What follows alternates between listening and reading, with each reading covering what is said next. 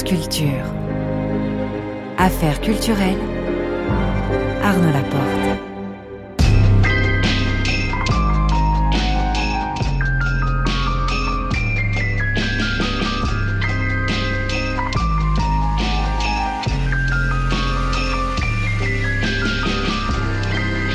Ce soir, je reçois Laurent Lafitte. Vers 19h45, le son du jour, ce sera une sérénade de Valentine Silvestrov, interprétée par Anastasia Kobekina.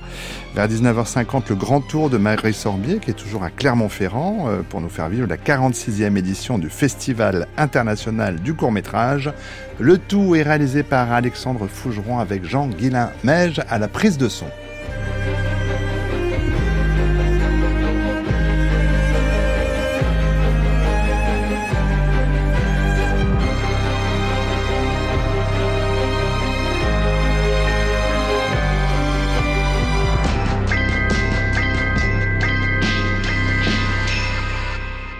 Bonsoir Laurent Lafitte. Bonsoir. Vous êtes à l'affiche de la comédie française dans le rôle titre de Cyrano de Bergerac d'Edmond Rostand, mise en scène d'Emmanuel Demas, c'est en alternance, hein, on est au français jusqu'au 29 avril. Et puis de matin, depuis ce matin, de matin, depuis ce matin, vous êtes sur grand écran. Non, depuis, depuis mercredi prochain. Ah, c'est mercredi. Ah ouais. Oui, oui, c'est le 14, 14 février. Peut-être que vous, c'est une date que vous n'aimez pas. Euh... J'aime bien le 14, 14 février. Vous l'aimez bien ou pas euh, euh, Pas spécialement.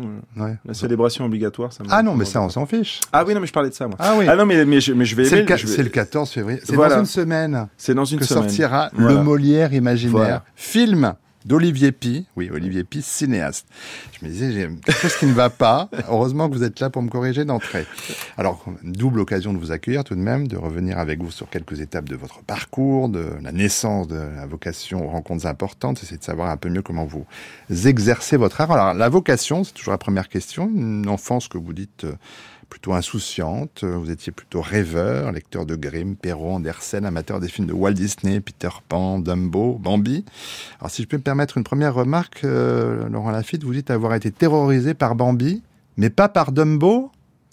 Euh, Pauvre Dumbo Dum- Oui, mais alors Dumbo, euh, je sais pas d'où vous l'avez sorti parce que Dumbo c'est pas mon, Non. c'est pas mon préféré. Non, euh, j'aimais beaucoup Bernard et Bianca. Ah, J'aimais beaucoup l'ambiance un peu avec un Kevin peu, un peu sombre, Evin Rudd et surtout euh, euh, Médusa Oui. sur son vieux bateau à roues euh, Mm. complètement défoncé avec ses deux crocodiles. Ça j'aimais beaucoup. ouais. Bon, alors si on doit parler de, de votre vocation d'acteur, elle est d'abord plutôt, semble-t-il, naïve, puisque vous vous imaginez pouvoir faire la guerre des boutons, rencontrer Ouais. E.T. Bah oui, c'est ça. Moi, je suis devant la télé euh, parce que je, mes, mes parents m'emmènent pas beaucoup au cinéma, donc je découvre le cinéma à la télé. C'est un moment qui est assez sacré à la maison. On éteint les lumières, on se tait, euh, plus personne fait de bruit. Et voilà, c'est vraiment le film du, du dimanche soir en l'occurrence souvent. Et c'est comme ça que je découvre le cinéma. Et moi, j'ai l'impression euh, quand je suis enfant que bah, que les gens que je vois dans la télé euh, vivent vraiment les, les aventures qu'ils nous racontent. Et j'ai envie de vivre des aventures. Donc c'est un désir d'aventure au départ. en fait. Hmm. Ça, c'est très jeune. Alors ça, c'est oui quand même. Ça, c'est Oui. très jeune. Parce Euh, qu'après, quand euh, vous allez devenir un fanatique de films d'horreur, Ouais. allant jusqu'à falsifier votre carte d'identité, on peut le dire maintenant, il y a Oui, c'est- oui, prescription. on peut le dire. Oui, vous aviez 12 ans et vous alliez voir des films interdits au moins de 13 ans, Ouais. c'est très mal. Ouais. C'était pas pour vivre les- dans les films d'horreur, là. Non, c'était Rassurez-moi. En fait, euh, je, je m'ennuyais. J'avais, j'étais tout le temps en recherche de sensations fortes. Ah. Voilà, de, toujours une envie de sensations fortes, envie d'aventure, envie de, de dépaysement. euh, et j'étais, j'avais, j'ai eu une enfance heureuse, protégée, euh, même privilégiée d'une certaine manière. Mais j'avais, j'avais, j'avais envie de que les choses soient un peu plus Mm. bousculées. Et puis, euh, voilà. Ouais, alors ça, vous avez trouvé votre, votre lot. Mais vous, vous avez rapidement varié les, les registres. Vous passez beaucoup de temps dans les salles de cinéma, de plus en plus, pour voir tout style de film. Euh, C'est une cinéphilie qui, est, qui prend tout ce qui, qui passe, mais qui quand même, euh, j'imagine, passe par un, un tamis. Il y a des choses qui vous plaisent davantage que d'autres. Euh, alors j'allais, surtout voir des films américains. Euh, et anglais aussi un peu plus tard. Le, le, j'ai bizarrement découvert le cinéma français un petit peu plus tard, plus euh, un peu, juste avant la vingtaine. Mais euh, toute mon adolescence, c'était vraiment, vraiment principalement le cinéma américain. Mm. Ouais. Et l'envie d'être euh, adulte très tôt, vous avez dit, j'ai oublié de le citer, que vous avez hâte d'être adulte pour passer sur le plateau de Michel Polac, fumer des cigarettes à la télé en parlant d'art ou de politique. Ouais, c'est con, hein, c'est raté. Ah bah, c'est Ouais, c'est raté parce qu'il n'y a plus Michel Polac et qu'on fume plus sur les plateaux de, de télévision. oui, et puis que dès qu'on dit quelque chose, on, on se fait tomber sur la gueule. Oui, euh, c'est en boucle sur les réseaux sociaux. Bon, vous avez échappé à ça. Euh, et puis, quand vous êtes en seconde, vous décrochez un rôle dans un téléfilm. Vous avez répondu à une annonce dans le journal France Soir. Ce sera le- L'enfant et le président de Régis 1100, on dit 1100, Oui, c'est vrai. euh, avec notamment Michael Lonsdal. Vous avez quel souvenir de cette première fois, Laurent Lafitte? C'est une espèce de, de, de comment dire, de, de catharsis. C'est, c'est, c'est, je me dis, ouais, bah, bah, c'est une révélation, quoi. Je, je, je, je, je découvre, euh, pour, alors là, pour le coup, je découvre la fabrication d'un film, et euh, je trouve ça complètement fascinant. Je passe mon temps sur le plateau, je te pose des questions à tout le monde, je, je, je- j'apprends ce que c'est que, qu'un raccord, euh, le gaffeur, les marques, le clap, à quoi, sert un clap, à quoi, euh, les focales, euh, tout, tout me passionne, tout me fascine, et, il n'y a plus que ça qui m'intéresse.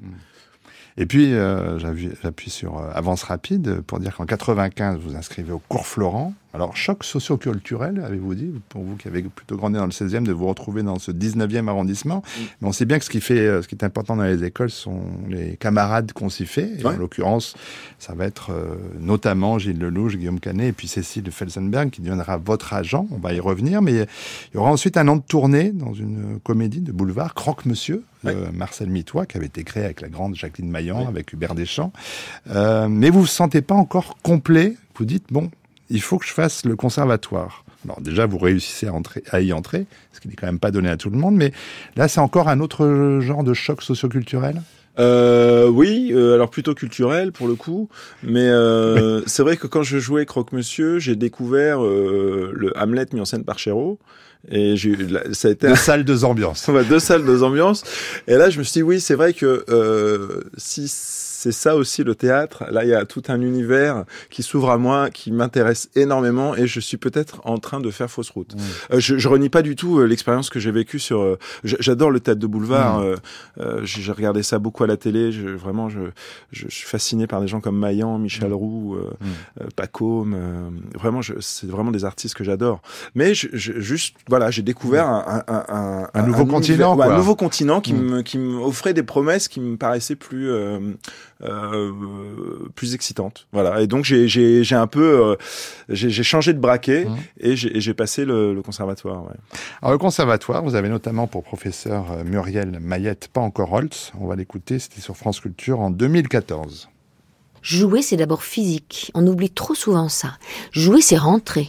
C'est arriver avec son corps et donc avec ses pieds avant de, dire quelque chose. Et puis souvent la différence entre les amateurs et les professionnels, c'est que les amateurs viennent donner une réponse sur le personnage. Ils disent, par exemple en jouant Quoi, le beau nom de fille est un titre, ma sœur, dont vous voulez quitter la charmante douceur en faisant Armande des femmes savantes? Ils disent ah ben voilà, cette fille est aigrie, elle est en colère. Ils donnent des réponses. Alors qu'en fait, jouer, c'est porter le sens qui a été porté par d'autres avant. C'est donc essayer de s'étonner ensemble dans l'ici et maintenant de cette femme dit ça. Cette femme commence par dire quoi? Et dans ce quoi, je peux entendre, par exemple, aujourd'hui, l'impuissance qu'elle a. Parce que commencer par quoi c'est ne pas être capable d'organiser quelque chose. Et c'est d'entendre ensemble ce que dit cette femme que d'autres ont entendu précédemment. C'est pas tout à fait la même activité. Et c'est là que ça devient un métier. C'est d'une certaine façon une humilité totale de porter le sens et en même temps un orgueil immense de se dire je rentre et c'est mon corps et moi-même avec son histoire qui le portons. Alors, Muriel Mayette-Holtz a été euh, pour vous une rencontre importante, Laurent Lafitte. Parlera plus tard de la comédie française, mais au moment du conservatoire, euh, c'est quelqu'un qui, qui est important. Euh, oui, oui, c'est important. Euh, c'est intéressant ce qu'elle dit sur euh, ce mélange d'orgueil et d'humilité qu'il faut pour pour poser le, le pied sur un plateau. Mm. C'est vrai, et de d'essayer de, de créer du présent plutôt que de créer de la performance ou euh, ou, un, ou, un, ou, une opinion euh, ou de vouloir donner une, interprétation. Euh, et ça, c'est vrai que cette recherche du, présent, je l'ai, beaucoup travaillé avec elle. Disons que au cours Florent, j'ai appris la sincérité, ce qu'il fallait, voilà, ce qu'il fallait engager de sincérité dans, dans, dans le jeu. et avec elle, j'ai appris d'autres d'autres choses en travaillant, notamment Racine. Euh, nous avait demandé en, en début d'année euh, si on ce qu'on voulait travailler et on avait choisi Racine avec elle, évidemment. Et elle nous a dit, bah, ça tombe bien parce que c'est un auteur que je connais pas très bien. elle en a monté beaucoup après. Après, ouais. Mais là, à l'époque, elle nous a dit ça. Alors, c'était peut-être une, une, ouais. une, boutade euh, pédagogique. Hein. Mm. Mais elle nous a dit comme ça, on, je j'arriverai pas avec plein de certitudes et on va un peu le découvrir ensemble et ce sera plus intéressant. Mm. Déjà, je trouvais ça assez brillant. Et, euh, et avec elle, j'ai découvert tout ce qu'il y avait en dehors de la, bah, de la psychologie. Mm. Et de toute façon, c'est injouable. Euh, en tout cas, les enjeux, les enjeux chez Racine, notamment, sont injouables. Donc, on va pas commencer à y aller dans une espèce de euh, d'ultranaturalisme euh, et, et, tout axé sur la, sur la sincérité et, et, et l'émotion réelle. Euh, et ce qui est intéressant elle, avec Muriel, c'est qu'elle elle, euh, elle, travaillait beaucoup sur le sur le, le, le, sens de, enfin le son de la phrase et ce mmh. que le son allait provoquer chez l'autre. Et rebondir là-dessus, intégrer ce que ça provoque et répondre en fonction de ce que de ce que l'autre a provoqué. Donc c'est un jeu qui est tout le temps avec le partenaire, qui est pas dans la psychologie et qui permet à la fois d'incarner euh, des, des, des des textes comme euh, comme comme chez Racine, la, la poésie de d'incarner la poésie, de la rendre concrète sans casser la langue, mmh. en lui laissant sa, sa grandeur. Et je me souviens notamment d'un matin, j'arrive devant le conservatoire et là je vois il y a un bus avec toute la classe dedans et Muriel qui a dit allez on monte tous dans le bus. Alors on monte dans le bus et en fait elle nous emmenait euh, dans la forêt de Fontainebleau. Elle dit on va aller travailler dans la forêt sur les rochers parce que Racine ne souffre pas les murs. Et là, on s'est retrouvé dans la forêt de Fontainebleau à déclamer euh, Racine. Moi, je travaillais Titus à l'époque, mmh. dans Bérénice. Et euh, je la faisais beaucoup rire, ça m'énervait. À chaque fois, elle riait. Je me dis, mais oui, mais t'es drôle, t'es drôle, c'est pas grave. C'est pas grave, tu, peux être drôle dans, dans Racine. Je, et euh, je luttais un peu contre ma nature, quoi. C'était marrant. Mmh. Et, et, et, après, quand on est re retourné au conservatoire et qu'on a retravaillé les scènes dans le théâtre, ben, on était quand même, on était riche mmh. de, de cet élargissement qu'elle nous avait offert en, voilà, en allant jouer du Racine dans la, dans la forêt belle, belle leçon ouais. euh, au pluriel là, avec ouais, Muriel Mayette. Mais après le conservatoire, alors en Afite, vous allez étudier à la Guildford School of Acting à Londres. Euh, quand on repasse là, comme je le fais très rapidement, le, le début de, du film de votre vie d'apprentissage, j'ai l'impression que vous vouliez jamais quitter l'école. En fait, vous aviez toujours envie d'apprendre? Non, pas du tout. Ah non non, j'avais pas envie ah, d'apprendre. Vous avez enchaîné quand même. Oui, mais parce qu'il fallait que je m'occupe. Parce que quand, moi j'ai pas de travail moi au début, donc il faut que je m'occupe, euh, voilà. Et c'est Périmoni qui disait on n'apprend pas à devenir acteur, on apprend à répéter.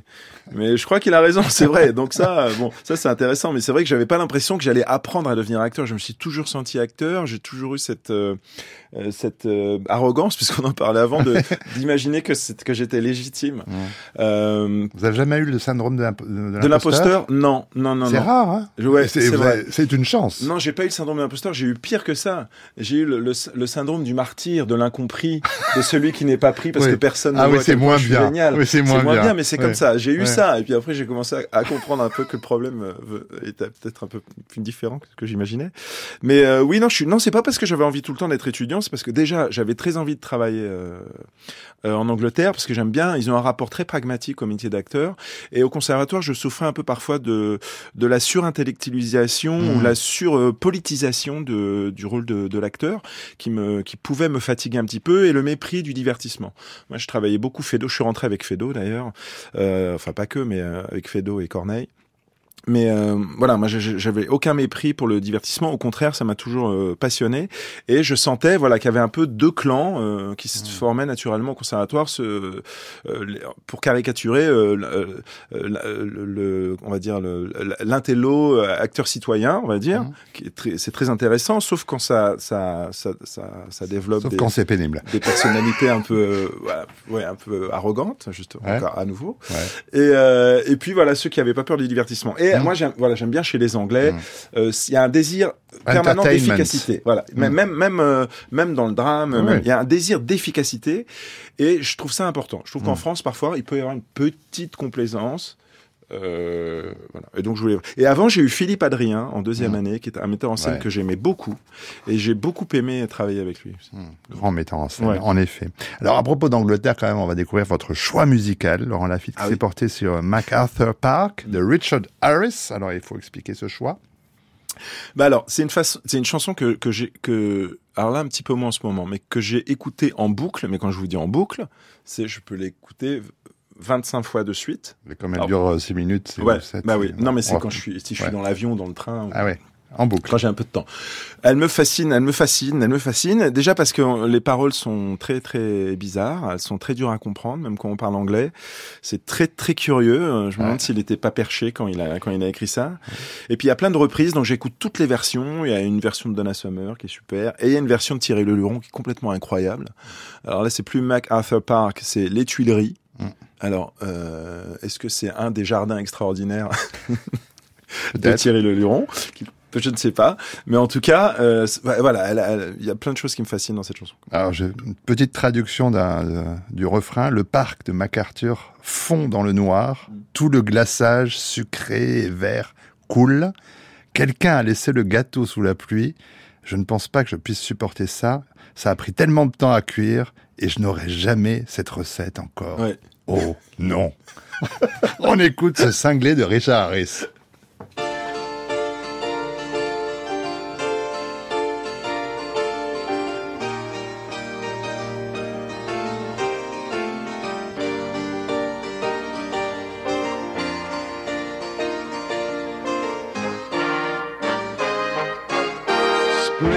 Never waiting for us, girl. It ran one step ahead as we followed in the dance.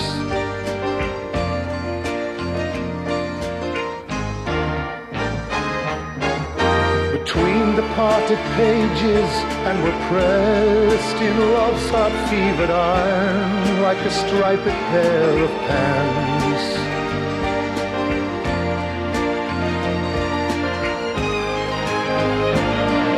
MacArthur's Park is melting in dark.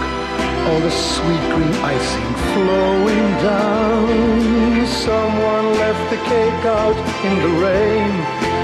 I don't think that I can take it, cause it took so long to bake it, and I'll never have that recipe again.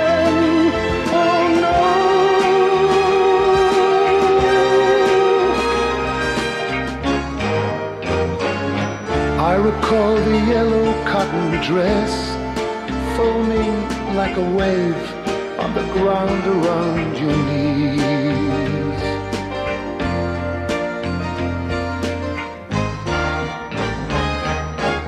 The birds like tender babies in your hands, and the old man playing checkers by the trees.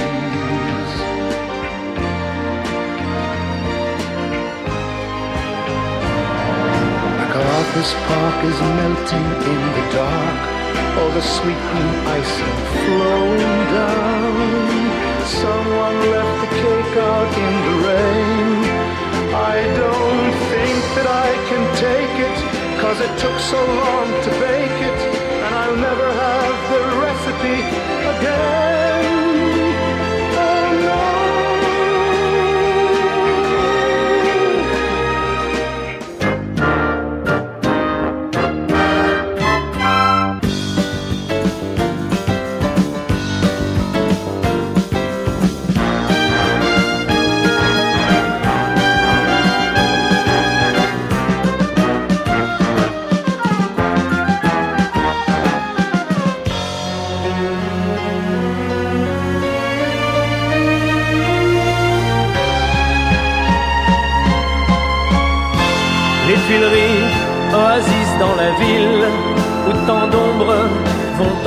Encore passer. Le jardin tranquille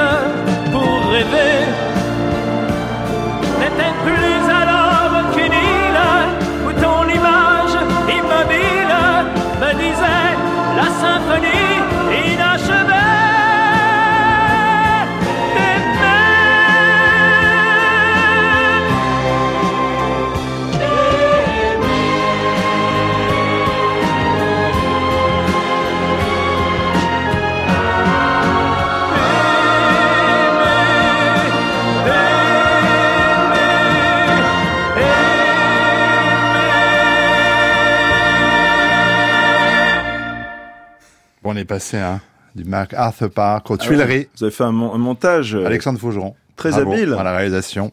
Elle est, elle, est, Euh. elle est dingue cette version de Le Luron. Oui, elle est- il faut, l'écouter en entier. Ouais. Toutes les versions. Alors, quand même, revenons à vous, Laurent Oui. Lafitte. De retour de Londres, les tournages vont commencer à s'enchaîner, notamment dans les films de vos camarades Guillaume Canet et Gilles Lelouch, mais aussi Eric Lartigot, Claude Miller, Léa Fraser. Il y a aussi des spectacles mis en scène par euh, Gilles Labordé.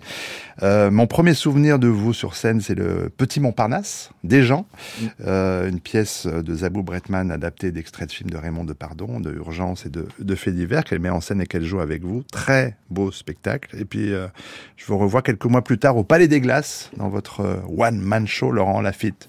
Comme son nom l'indique. Euh, là encore, c'est deux salles, deux ambiances. Oui. Euh, ou plutôt une douzaine d'ambiances hein, pour la, dans le second cas, parce Oui. que ce seul en scène, vous y montrez l'étendue de, de votre palette. C'était ça un peu l'idée? Je croyais, que vous alliez dire de mon talent, mais non, de ma palette. Bon, tant pis. Mais votre... vous pouvez partir. Tant je comprendrai. alors, donc ma palette. Votre- de votre Euh, étendue, oui, de votre immense talent. Bon, bah, voilà. Euh, bah, oui, j'ai voulu m'offrir euh, une heure, une heure et demie euh, bah, d'écriture déjà. Mhm. J'ai coécrit le spectacle avec Cyril Touvenin euh, et je voulais m'offrir voilà un- une heure et demie de de de de- d'éclate, d'éclate d'acteurs. C'est pour ça que les sketchs sont sont longs et c'est c'est peut-être plus des scénettes euh, que des sketchs sans, sans snobisme et où les personnages prennent le temps Mhm. d'être développés petit à petit et tout ça. C'était vraiment un spectacle d'acteurs, mais je le jouais en même temps que, que des gens. Je jouais des Ah gens à ouais. 19h, dans lequel je, je, je faisais déjà pas mal de personnages différents. Oui, bah oui, ouais. forcément. Et après, je, filais sur mon scooter et je jouais à, à, à 22h au Petit Palais des Mhm. Glaces, le, le one-man show. C'était une période euh, intense.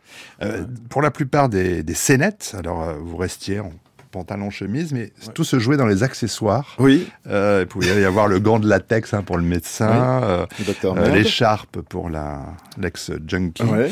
euh, et puis une magnifique veste de survêtement pour un des sommets des du spectacle qui était le comique nul. Ah Alors, oui. Évidemment, c'est quand même très très casse-gueule comme, comme scène parce que le mauvais comique euh, faire rire avec des, des blagues pourries, Mm.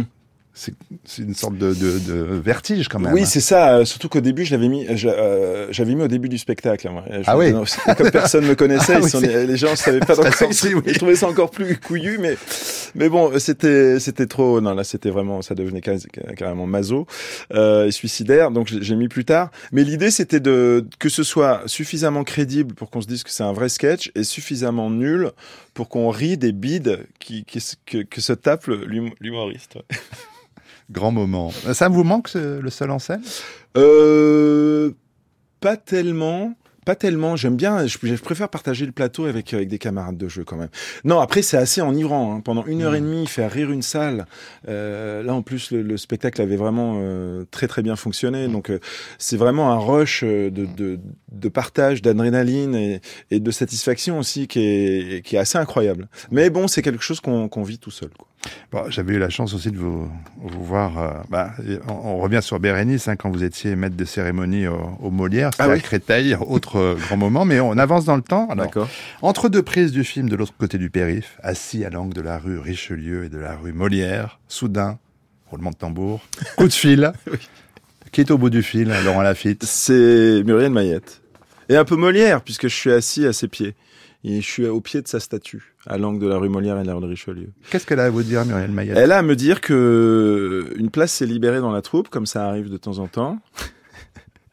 et que si je veux, si je veux si je veux l'intégrer, c'est le moment. Donc je dis bah écoute c'est marrant, je, je suis en train de tourner à, à 150 mètres de ton bureau, je termine à 19h, donc je viens signer mon contrat euh, dès que j'ai fini. Donc je voilà, j'ai- je suis allé signer mon contrat le soir même. Euh, Vous avez réalisé quand, quand même, ce qui se passait? Parce que c'est pas rien d'entrer dans cette maison. Ouais, j'ai pas vraiment réalisé. En fait, j'étais tellement content d'y rentrer, j'ai même pas demandé avec avec quel rôle je rentrais, avec euh, euh, j'ai- pas négocié mon salaire, rien quoi. J'ai vraiment, Mm. je suis allé, j'ai signé, j'y suis allé bien en tête quoi.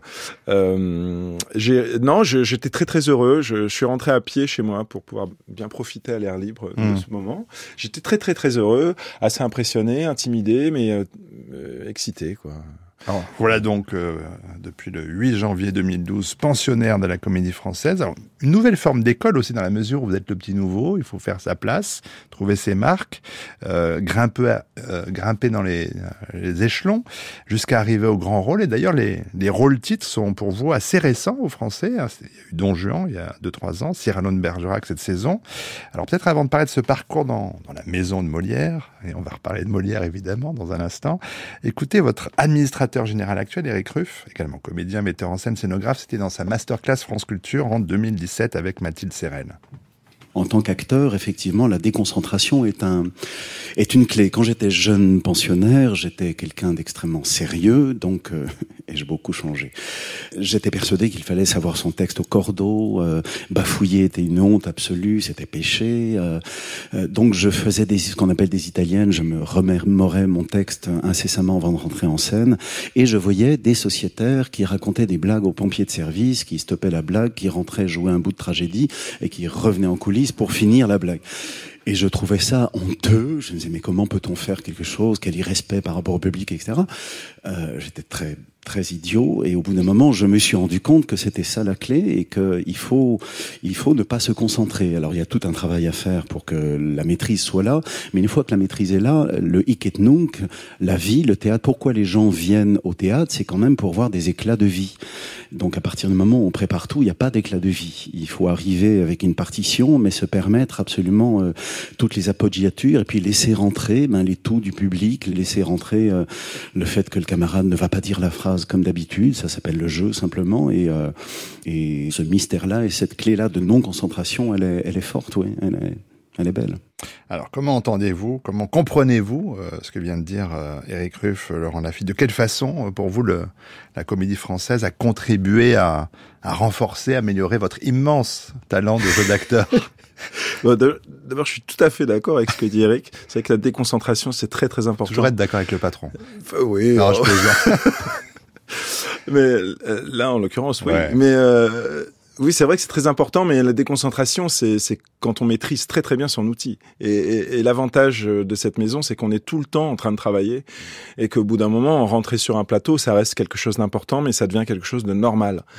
Et c'est dans cette normalité qu'on peut euh, qu'on peut euh, se, se mettre au bord du gouffre. Et par la déconcentration et par et c'est comme ça qu'on crée qu'on crée du présent.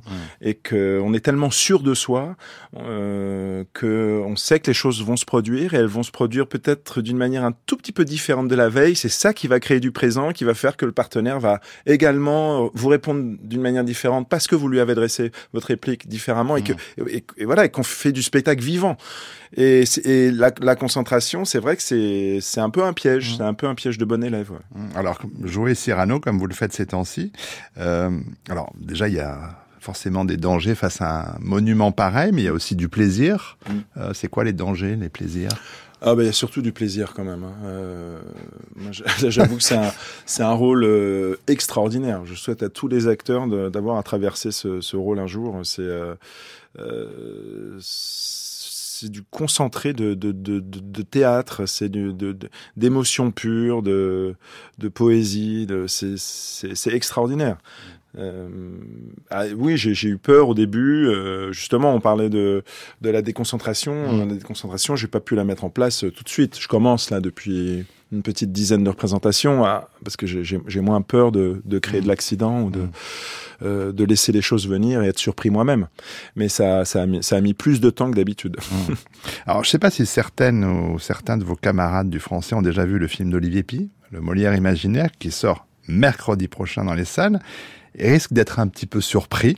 Euh, comment est-ce que Olivier Pi vous a présenté euh, euh, ce projet-là? Euh, ben, il m'a envoyé le scénario tout simplement. Et, et puis c'est vrai que c'est un, scénario qui est très, qui est très Vous n'aviez pas travaillé ensemble hein? On n'avait jamais travaillé ensemble, non, jamais, on se connaissait pas. Ouais.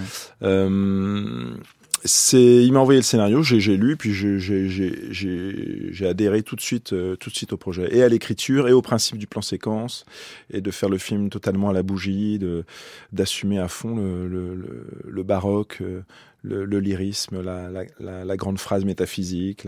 J'ai, j'ai, ad- j'ai- j'ai adoré le scénario. Alors effectivement, il faut expliquer ce, parti pris formel euh, d'abord pour dire qu'en dehors de une séquence finale. Ce film est un grand plan séquence. Alors, faut toujours expliquer. Ça veut dire qu'il n'y a pas de montage. La caméra, en l'occurrence, circule d'un espace à un autre sans s'arrêter pour filmer l'action en temps réel. Pas de montage. Euh, Ça réduit un poste un peu, mais bon. Euh, de Il y a fait, quand même du montage, parce Non, y a- non. il y a quand même plusieurs plans séquences mis bout à bout. Ouais. Mais de fait, vous avez dû répéter le film comme un, un spectacle, euh, parce qu'il y a les déplacements spécifiques au décor complexe, hein, Ouais. euh, qui est celui du cinéma. Mais vous, avez, vous pensez que ça produit quoi dans le jeu? De...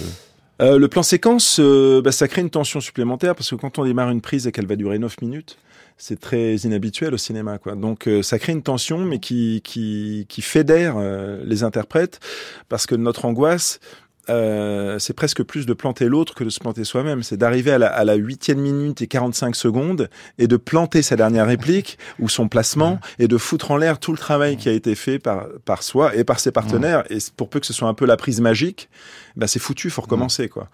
Donc il y a, y, a, y, a, y a- il y a cette tension supplémentaire, mais qui, je dirais, dramaturgiquement, est très cohérente avec le film parce qu'on est dans la dernière heure et demie en temps réel de Molière et il y a plein d'urgences vie, différentes de sa vie. Mm. Il est en train de jouer le malade imaginaire, il est en train d'essayer de finir la pièce. Et il y a plein d'urgences à ce moment-là. Il y a son urgence à lui, l'urgence euh, euh, de voir le roi arriver qui n'est pas là, Mm. de hum, l'urgence de, de, de, de sa femme euh, de lui faire signer une renonciation pour qu'il puisse en- être enterré de manière chrétienne, l'urgence des comédiens de, de se dire mais que va devenir la troupe une fois Mm. qu'il sera plus là? Voilà, il y a plein d'urgences et, et, et celle du plan séquence a, a nourri beaucoup Mm. ce- cet enjeu-là. Vous avez euh, eu quelle sensation en découvrant, vous, le film pour la première fois dans son, dans son déroulé réel, celui que voit le spectateur? Pendant les cinq premières minutes, je me suis dit qu'est-ce que qu'est-ce que c'est que ce attaque qu'est-ce qu'on hein. a fait? Qu'est-ce que c'est que ce film? Sans savoir si j'aimais ou pas, je dis c'est fou, c'est curieux. Et plus ça avance, plus j'étais complètement pris dans dans cet objet quoi. Et, et ça m'a rappelé plein de choses que que, que j'adore dans, dans le- notamment dans le cinéma italien.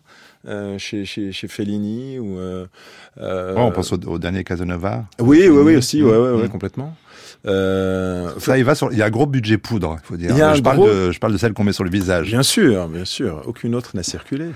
Euh, oui, il y a un gros budget poudre, il y a un gros budget bougie, on a 1000 par jour. euh, et, et non, franchement, j'adore le film. Mais on est comme devant un objet hybride. C'est du cinéma, mais qui est comme le temps d'une représentation théâtrale.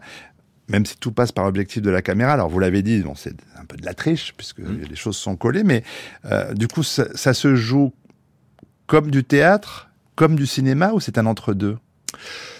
Euh, non, ça se joue comme du cinéma. Après, il y a les passages très courts d'ailleurs. On voit pas beaucoup Molière jouer le malade imaginaire, mais il y a- y, quelques passages. Alors là, on s'était dit comment on jouait à l'époque, quoi. Qu'est-ce que Mm. c'est de, de jouer, euh, de jouer au 17e. Euh, a priori, Molière était plutôt euh, partisan d'un jeu euh, un petit peu plus euh, euh, sincère euh, et naturaliste Mm. que ce qui se faisait à l'époque. Euh, ça, on a des traces concrètes de ça. Et puis lui-même dans ses textes, comment comment il parle des acteurs. Euh, mais sinon, le film, euh, tout ce qui n'est pas du théâtre dans le film, et, et c'est les trois quarts du film, c'est Mm. pas du tout du théâtre. Et c'est pas du tout du théâtre filmé. Non. Euh, la réflexion de d'Olivier, elle a, elle a été cinématographique en permanence. On a tendance à croire que parce que ça se passe dans un théâtre et parce que c'est dans un plan séquence, on est dans une forme théâtrale. Mais en fait, pas tant que ça, parce que le, le, le c'est vrai que le, le, le théâtre c'est un plan séquence, mais avant, enfin, au-delà d'être un plan séquence, c'est surtout un plan large Mm. et fixe. C'est surtout ça le théâtre, plan large et fixe, et le spectateur fait ses gros plans, le spectateur fait son découpage. Mais à partir du moment où on est en plan séquence, on doit toujours décider de qui on monte, de qui est off, qui est in, Mm.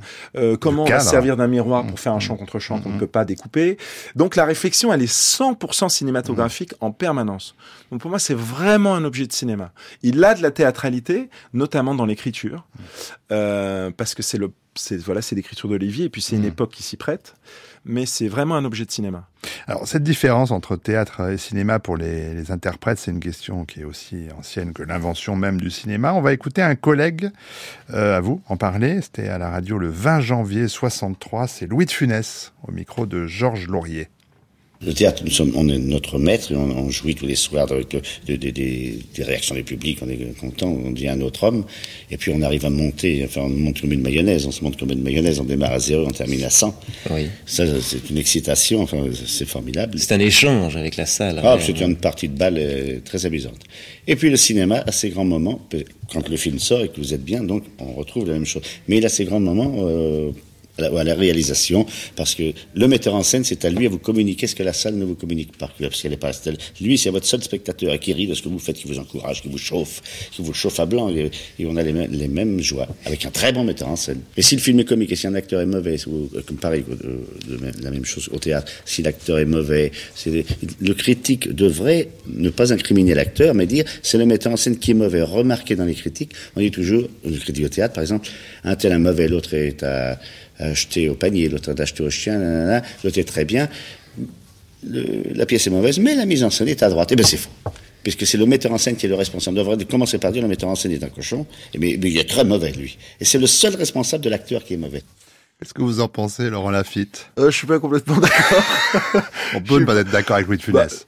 Oui, bien sûr. Mais déjà, vous avez dit un collègue, Louis de Funès. Ah ouais? Ah bah oui, ça me fait plaisir. Euh, Talent immense, talent immense. ah, non, non, c'est pas ce que je voulais dire. C'est juste moi, le simple fait de faire le même métier. Je l'ai fait exprès. Si vous m'aviez dit ça gamin, j'aurais été content. J'allais être collègue Là, de vous êtes de content maintenant. Bah oui, collègue de De Funès, ça me fait plaisir. Mmh. Mais euh, non, je pense que déjà les metteurs, les metteurs en scène sont beaucoup critiqués, quand même. Oui, ça a Euh, changé c'est par vrai. rapport à son époque, peut-être. Oui, oui, peut-être. Et puis peut-être même. que lui parlait du théâtre de boulevard. C'est comme la place du metteur en scène au cinéma. Oui, oui, c'est vrai, c'est vrai. Et Mm. puis le, théâtre de boulevard, c'est un peu différent aussi. Mm, c'est vrai qu'on on s'adresse- plus aux interprètes, peut-être que. Mais si un metteur en scène est, bah, vous, euh, ça ne passe pas, vous le trouvez pas bon, pas bonne, hein, parce que c'est- la question du genre ne se pose pas. Comment être bon? Ben ça aide pas, c'est sûr. Ça n'aide pas. Euh, ce qu'il faut, c'est au moins que. euh, Alors moi, ça, ça m'est, ça m'est pas arrivé. Il y a des metteurs en scène qui m'ont qui m'ont pas su trouver les mots pour pour m'aider, mais il y en a pas qui m'ont empêché de, de jouer. Vous n'êtes jamais retrouvé dans de la galère en vous disant qu'est-ce que je fais ici, Non. comment m'en sortir? Non, Bon, jamais, jamais. Au- Après, je- alors moi j'ai fait pas mal de premiers films et je, Ouais. je vois, mais d'ailleurs c'est pas que sur les premiers films d'ailleurs, mais il y a pas mal de metteurs en scène qui ne savent pas parler aux acteurs parce que c'est mystérieux euh, l'acteur. Que- comment, comment, qu'est-ce qu'il faut lui dire? Il faut, est-ce qu'il faut Ouais. beaucoup lui dire ou pas, ou juste un mot? Là en ce moment je tourne le film de, de Guillaume Niclou. Alors c'est marrant parce qu'il demande jamais les choses directement. Mm. Il, il, il vient, il- déjà il fait pas beaucoup de prises, et puis il vient comme ça discrètement. Il dit peut-être qu'à ce moment-là, il, il est peut-être un petit peu plus ému par ce qu'elle vient de lui dire, je sais pas, peut-être. Et il part. Ok, donc, donc on intègre euh, Ouais. l'indication, mais c'est jamais une demande. Mm. Il n'y a pas la pression de la demande. Voilà, bon, après, il y, a- il y a des metteurs en scène qui, euh, qui, qui savent plus ou moins habilement s'adresser aux acteurs. Ouais, Jean-François Sivadier qui était là avant-hier disait que s'il n'avait pas été acteur lui-même, il n'aurait jamais pu être metteur en scène. Ah oui Ouais, parce que euh, sachant ce que c'est que d'être comédien, il pouvait Oui, oui, c'est vrai que oui. Et, alors c'est aussi, ça peut être pié- piégeant aussi parce que euh, parfois on a tendance à les metteurs, les acteurs qui sont également metteurs en scène ont tendance à, à, à montrer comment eux le joueraient et euh, ça, ça, Ouais. ça n'aide pas Non, mais forcément. il parlait plutôt de pas façon d'entrer, oui. Mais Sivadier euh, Ouais. est un est un artiste génial. Ouais, on est d'accord. Ouais. Euh, pour évoquer peut-être à nouveau vraiment le, le cinéma, alors vous avez tourné dans des films de, de- dans des registres très différents, Laurent Lafitte. Pour évoquer mes, mes préférés, je pourrais citer Papa ou Maman de Martin Bourboulon, Paul Sanchez est revenu de Patrice Amazui, Chaos de Fabrice Gobert, Elle de Paul Verhoeven. Il y a eu tout récemment la série Tapir, réalisée par Tristan euh, Seguela. Euh, on voit que tous les registres vous conviennent, mais ça, on en revient à votre immense talent. Et je me demande au fond euh, si vous n'avez pas aussi besoin de tous ces registres pour votre propre euh, équilibre, si votre bonheur il se trouve pas dans la dans la variété des rôles. Si complètement, la variété des rôles, la variété des genres, euh, la variété des univers. Je m'ennuie très vite. Je déteste les chapelles. Euh, et, et j'ai- tout le temps besoin de, de, de, de changer. euh, j'ai besoin de changement tout le temps, euh, ce qui peut être un problème. Mais, euh, mais c'est oui, oui, c'est vrai. Et, et j'ai la chance surtout que de recevoir des propositions parce que je ne suis Ça, c'est le, parcours Euh, qu'on vient d'évoquer qui, qui permet ça. C'est parce que vous avez su montrer des, des Oui, oui, sûrement. Non, mais sûrement, oui, Ouais. oui, c'est vrai. Mm. Et puis c'est parce que moi aussi, en tant que spectateur, Mm. je, je, je n'ai pas de snobisme. J'aime quand les choses sont bien faites et, et quand elles me touchent, et, et je peux être touché par des choses très différentes. Alors, on va évoquer une autre facette de, de vos talents, Laurent Lafitte. On va d'abord écouter un court extrait de l'entretien de Guillaume Canet sur France Inter en 2012. Le nombre d'acteurs, par exemple, qui vont faire des prises totalement différentes euh, d'une prise à l'autre en jouant quelque chose totalement différent.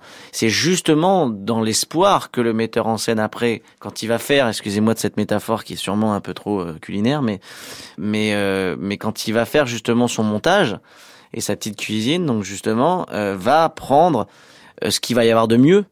Et, et moi, je je j'aime le tournage comme ça, comme quand je dis faire mes courses, c'est-à-dire de prendre tout ce que je peux prendre qui me plaise, qui me qui me séduise, qui me qui tout ce qui peut m'émouvoir et qui fait que euh, je vais faire de ça. Après, je vais essayer de fabriquer ce film. Maintenant, ça veut pas dire que le film n'est pas pensé parce que j'arrive tous les matins avec une feuille que je distribue euh, à la script, au, à l'ingénieur du son, premier assistant, au chef-op, où il y a tout le découpage plan par plan du film. Donc ça veut dire que je sais exactement ce que je tourne. Je viens pas non plus en disant allez bon bah voilà, faites n'importe quoi et puis on verra au montage.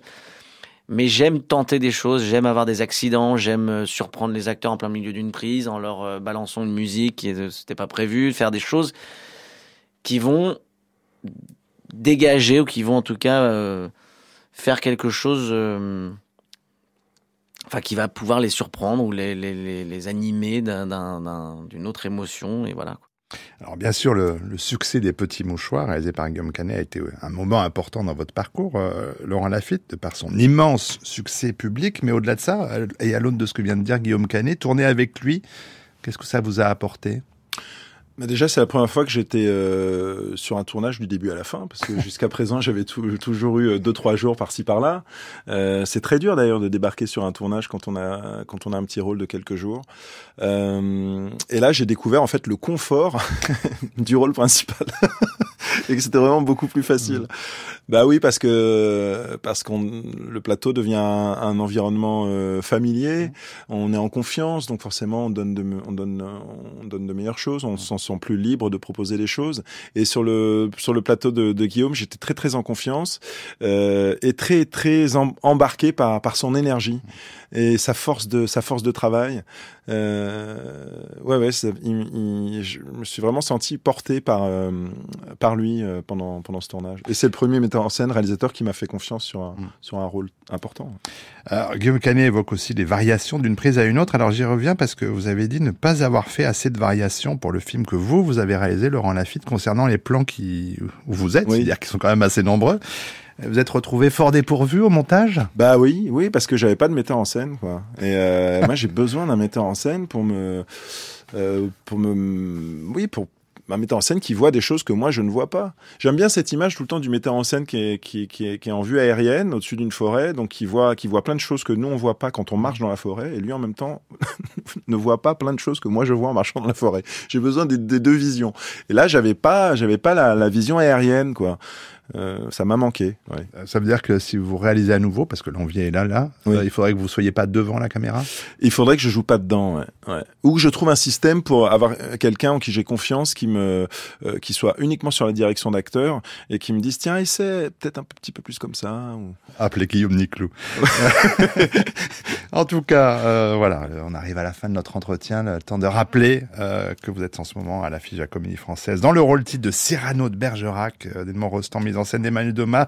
C'est jusqu'au 29 avril en alternance. Alors c'est complet, mais on peut Oui, mais avoir des places. on peut toujours avoir des même, places. Il y aller. Les dernières minutes à Dernière 19h. minute. Et puis il y a le pâté, le pâté live. La, Qui- la pièce a été filmée et elle va être diffusée dans, dans plus de 200 cinémas euh, jusqu'à euh, un peu avant fin février. Et puis mercredi prochain, sort en salle le Molière imaginaire d'Olivier Pi. Merci, Laurent Lafitte. Merci beaucoup.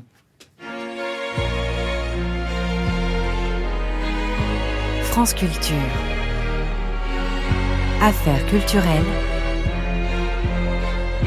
Arnaud Laporte. Rares sont les villes qui nourrissent autant l'imaginaire que Venise. La violoncelliste Anastasia Kobekina ne s'est pas trompée en dédiant tout un album à cette ville qui la bouleverse. Loin du cliché de la carte postale qui fige le temps dans un instantané magnifié, Anastasia Kobekina a construit un programme pluriséculaire qui va de Claudio Monteverdi à Brian Eno et John Hopkins. La ville de Venise devient ainsi le terreau d'une mémoire musicale dans Venice, titre de l'album paru sur le label Sony Classical. De cette mémoire, plus métaphorique qu'historique, la violoncelliste russe retient un parcours sensible qui pourrait passer par l'écoute d'une sérénade au cours de ce qui pourrait bien être une douce soirée d'été. Cette Abendserenade, composée par le pianiste ukrainien contemporain Valentin Silvestrov, c'est notre son du jour. Thank you.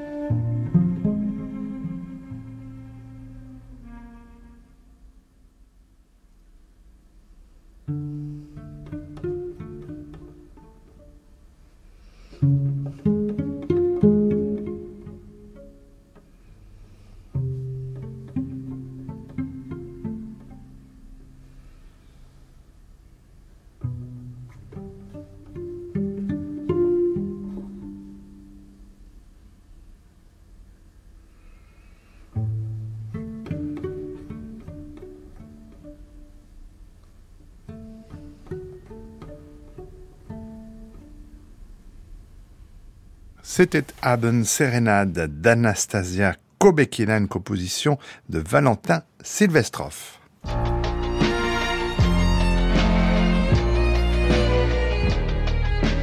France Culture, le grand tour, grand tour, grand tour. Marie Sorbier. Bonsoir Marie, où êtes-vous? Eh bien bonsoir Arnaud, je suis toujours à Clermont-Ferrand pour la 46e édition du Festival international du court-métrage. Mais ce soir, je vous propose d'entrer directement en salle pour découvrir le court-métrage de Frédéric Bélier-Garcia. Alors oui, hein, on, on le connaît aussi comme metteur en scène, il vient d'ailleurs d'être nommé directeur de la commune à Aubervilliers, mais là, il est présent ici à Clermont-Ferrand pour un court-métrage avec notamment comme acteur Stéphane Roger. Je vous propose d'aller voir ce film et puis après de rencontrer le réalisateur Bélier Garcia. Bonjour, Bonjour, quel est votre prénom? Paul, Quel est votre âge, Paul? 76 ans. 94 ans. Et à moi. Alain, Bonjour Alain, quel âge avez-vous? 75. Euh, Est-ce que vous avez déjà eu une expérience? Aucune. euh, De l'expérience dans la figuration? Oui, nombreux, je peux dire oui. Vous avez déjà de, de l'expérience dans la figuration? Non. Tournez votre visage d'un côté puis de l'autre, s'il vous plaît. Voilà, et puis de l'autre côté, s'il vous plaît. Puis à droite. Très bien, extra, merci. Et dernière chose, est-ce que vous pourriez me faire comme si vous entendiez une voix ou un son très très fort, très très aigu à l'intérieur de votre Frédéric Belligarça, bonjour. Bonjour. Nous sortons juste de la séance, nous venons de voir votre court-métrage. Peut-être pour commencer, euh, est-ce que vous avez l'habitude de participer à ce festival de court-métrage de Clermont-Ferrand? Non, en fait, j'ai fait deux courts-métrages, un l'année dernière et un cette année. Les deux ont été sélectionnés. Ça, ça, ouais, voilà. Donc c'est mon, c'est ma, ma deuxième venue. Voilà, je, je, j'a- j'adore ça. Alors on vous connaît euh, plutôt, j'allais dire, ou aussi comme euh, metteur en scène. Vous venez de prendre la direction de la commune euh, il y a peu de temps. Quels sont les liens pour vous entre votre pratique du plateau et une pratique comme le court-métrage? Euh, je suis pas sûr que euh, c'est un peu. Euh, je dirais que le court métrage me venge un peu du théâtre parfois. Oui, que c'est un art tellement différent, comme ça, de, de raconter une pensée de manière concise et euh, voilà, une pensée qui peut être atmosphérique ou didactique ou militante, mais euh, une pensée, quoi, comme un, élément euh, atomique de, l'esprit qu'il faut arriver à présenter contrairement au théâtre où il faut donner place à la complexité des choses, avec du temps, de la longueur. Voilà, donc c'est un, autre. L'âme fonctionne différemment dans les deux. Alors différemment, mais pourtant dans ce court-métrage, vous parlez de théâtre, enfin d'opéra, Ouais, ouais. et puis on retrouve Stéphane Roger. Euh, vous pouvez nous le pitcher en quelques mots ce court-métrage? Oui, bah, un- je dirais que c'est un court métrage sur euh, l'obsolescence de l'homme, en tout cas, ou, d'un ou d'un homme, comme ça, qui à un moment de son parcours euh, fatigué et qui euh, ne s'est pas encore rendu compte que la partie était un peu finie tant socialement que sentimentalement, et qui s'engage comme figurant, euh, parce qu'on cherche à l'Opéra de Marseille un figurant pour euh, euh, jouer le, roi qu'on doit tuer dans Macbeth, et comme un figurant un peu inattentif, à travers la rumeur de, cet opéra, il va arriver à la lucidité, une lucidité sur lui-même, voilà, qu'il n'avait pas par ailleurs. Alors, qui dit compétition dit jury, il y en a plusieurs cette année au festival de court-métrage. Un jury national, un jury international, des jurys jeunes, des jurys queer. Et là, justement, il y a une séance qui vient de se terminer. On va essayer de rencontrer une des membres du jury cette année, Irène Drezel, la musicienne et productrice de musique. Je la vois dans le hall là, je crois qu'elle nous attend. Bonjour. Bonjour. On vous euh, attrape, vous venez juste de sortir d'une séance.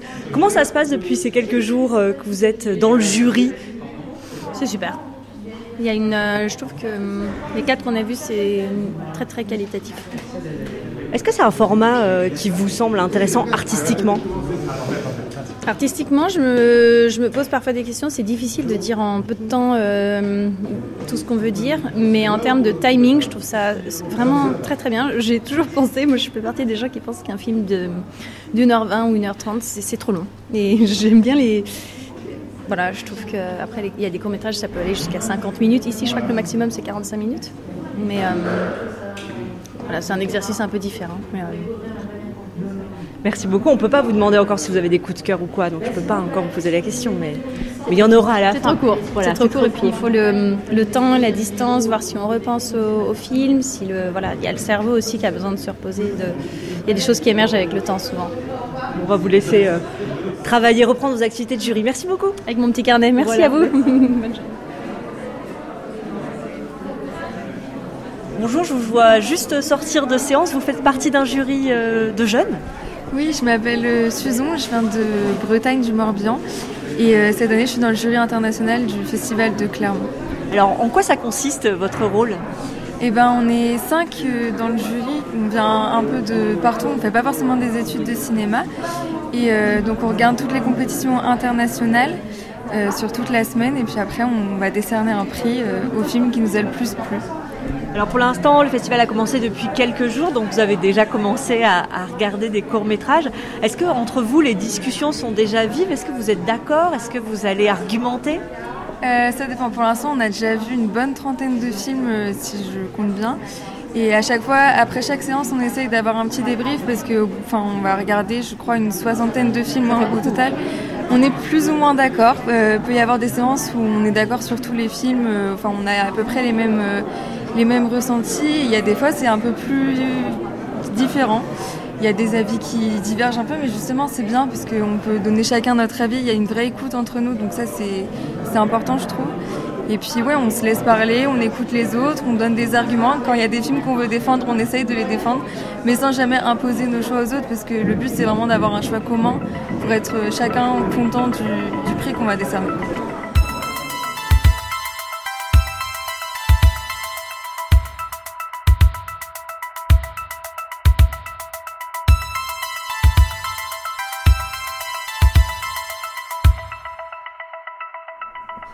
Bonsoir monsieur. Bonsoir. Je vous croise là dans les couloirs de la Maison de la Culture. Euh, qui êtes-vous? Qu'est-ce que vous faites là? Et pourquoi venir au festival du court-métrage de Clermont-Ferrand?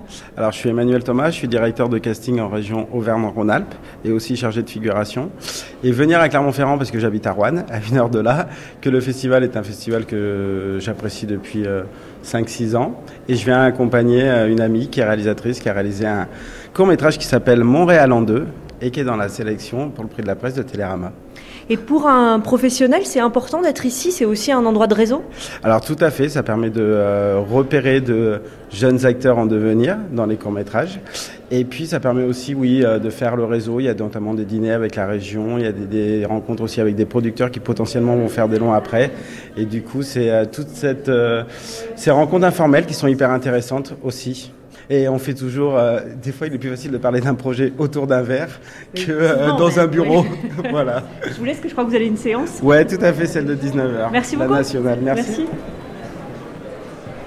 Bonjour. Bonjour. Est-ce que vous pourriez nous dire pourquoi vous êtes présent ici au Festival du court-métrage de Clermont-Ferrand et comment le CNC euh, participe à l'aide de production des courts-métrages? Alors, on est présent ici évidemment parce qu'on a une grosse, grosse activité de soutien au court-métrage. C'était une des premières formes soutenues par le CNC historiquement. Euh, chaque année, c'est à peu près 15 millions pour le CNC, pour le secteur du court-métrage, euh, de l'écriture jusqu'à la diffusion. C'est évidemment un soutien euh, à l'émergence, au renouvellement de la création, mais aussi au renouvellement des publics, puisqu'on sait bien que les jeunes gens qui, qui euh, font des films euh, bah, sont aussi regardés par d'autres jeunes gens. Donc euh, tout ça, c'est un cercle vertueux. Voilà. Est-ce qu'il y a selon vous une appétence renouvelée euh, aussi du public euh, sur cette forme du cours Alors oui, puisqu'on on va montrer nos chiffres euh, jeudi, et là, les- la diffusion des courts-métrages, que ce soit en salle, en plateforme, en télévision, sur tous les supports, c'est euh, quasiment plus 60% depuis... euh, Oui, on a retrouvé avant la crise, on a atteint des niveaux historiques. Donc oui, il y a, il y a une appétence, euh, et pour tous les genres, que ce soit la fiction, le documentaire, l'animation, euh, il y a vraiment une appétence aussi de la jeune génération. Ouais, ouais. Oui, qui est Donc- peut-être plus habitué au format court aussi. Absolument. Euh, où est-ce qu'il se situe le festival de Clermont-Ferrand, justement dans ce paysage des courts-métrages en France et à l'international? Bah, c'est le premier, la première manifestation mondiale dédiée au court métrage. Donc c'est un endroit à la fois extrêmement important pour le marché, qu'il soit français ou international, mais aussi euh, sur une implantation locale, régionale. Enfin, il suffit de voir euh, euh, les gens qui sont dans les salles, euh, qui viennent d'absolument partout. Les et files d'attente devant les salles. files d'attente devant les salles et qui ne sont pas que des professionnels, qui sont aussi du grand public euh, local, régional, avec une- un attachement et une curiosité sans cesse renouvelée. Donc ça, c'est un endroit important pour nous. Merci beaucoup. Je vous en prie. Suite du grand tour demain, Marie Sorbier, où serez-vous? Demain, Arnaud, direction Brest pour le festival Longueur d'onde dédié à la radio et à l'écoute. Enfin, je vais vous croiser quelque part. Merci Marie, à demain.